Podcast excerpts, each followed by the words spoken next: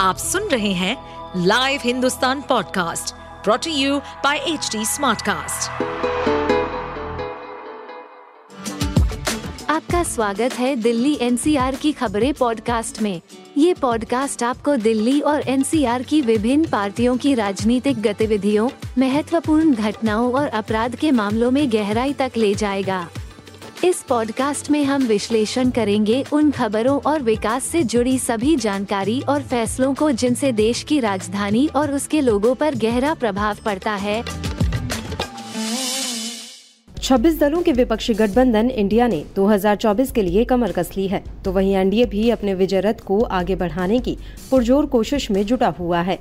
इस बीच शनिवार को जारी किए गए India TV CNX opinion poll के आंकड़ों ने सबको चौंका दिया है। खासकर बात करें दिल्ली के सत्ताधारी दल, आम आदमी पार्टी की तो ये सर्वे उनके लिए खुशखबरी लेकर आया है। विपक्षी गठबंधन इंडिया के सदस्य केजरीवाल के लिए सर्वे सुखद है। अगर सर्वे के आंकड़े हकीकत में बदलते हैं तो आम आदमी पार्टी को बड़ा फ़ायदा होगा।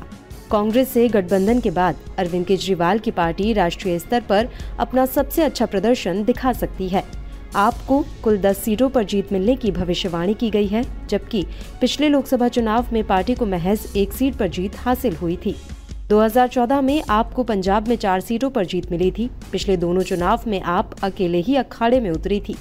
अपने सबसे बड़े गढ़ और जन्मस्थली दिल्ली में आम आदमी पार्टी अब तक खाता नहीं खोल पाई है। इंडिया टीवी सीएनएक्स सर्वे के मुताबिक अभी लोकसभा चुनाव हो जाएँ तो दिल्ली में पहली बार आम आदमी पार्टी का खाता खुल सकता है।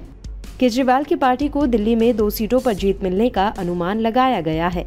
दिल्ली की सात सीटों में से पाँच बीजेपी को और दो आम आदमी पार्टी को मिल सकती है। बीजेपी को उनचास फ़ीसदी वोट मिलने की भविष्यवाणी की गई है, जबकि आम आदमी पार्टी को उनतीस और कांग्रेस को उन्नीस फ़ीसदी वोट मिलने की संभावना है। वहीं पंजाब में भी आम आदमी पार्टी को आठ सीटों पर जीत मिलने की भविष्यवाणी की गई है। हालाँकि India TV CNX opinion poll के मुताबिक देश में लगातार तीसरी बार एनडीए सरकार बन सकती है। देश में अभी लोकसभा के चुनाव कराए जाएँ तो एनडीए एक बार फिर 300 से अधिक सीटों पर जीत हासिल करेगी। पीएम मोदी की अगुवाई में एनडीए गठबंधन 318 सीटों पर जीत की भविष्यवाणी की गई है।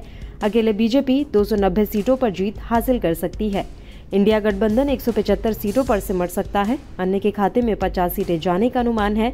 विपक्षी गठबंधन की धुरी और देश की सबसे पुरानी पार्टी, कांग्रेस एक बार फिर दोहरे अंकों में सिमट सकती है। कांग्रेस को महज छियासठ सीटें मिलने का अनुमान है। बहरहाल 26 दलों के विपक्षी गठबंधन इंडिया ने 2024 के लिए कमर कस ली है।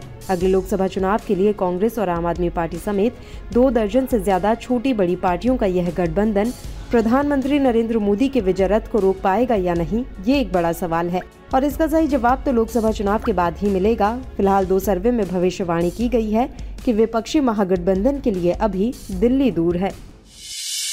आप सुन रहे थे हमारे पॉडकास्ट दिल्ली एनसीआर की खबरें। ऐसी ही अपराध जगत से जुड़ी, राजनीति और विकास जैसी खबरों के लिए हमें फॉलो कर सकते हैं। इस पॉडकास्ट पर अपडेटेड रहने के लिए हमें फॉलो करें एट एच डी हम सारे मेजर सोशल मीडिया प्लेटफॉर्म पर मौजूद हैं। और ऐसे पॉडकास्ट सुनने के लिए log on to W W W dot H D smart cast dot com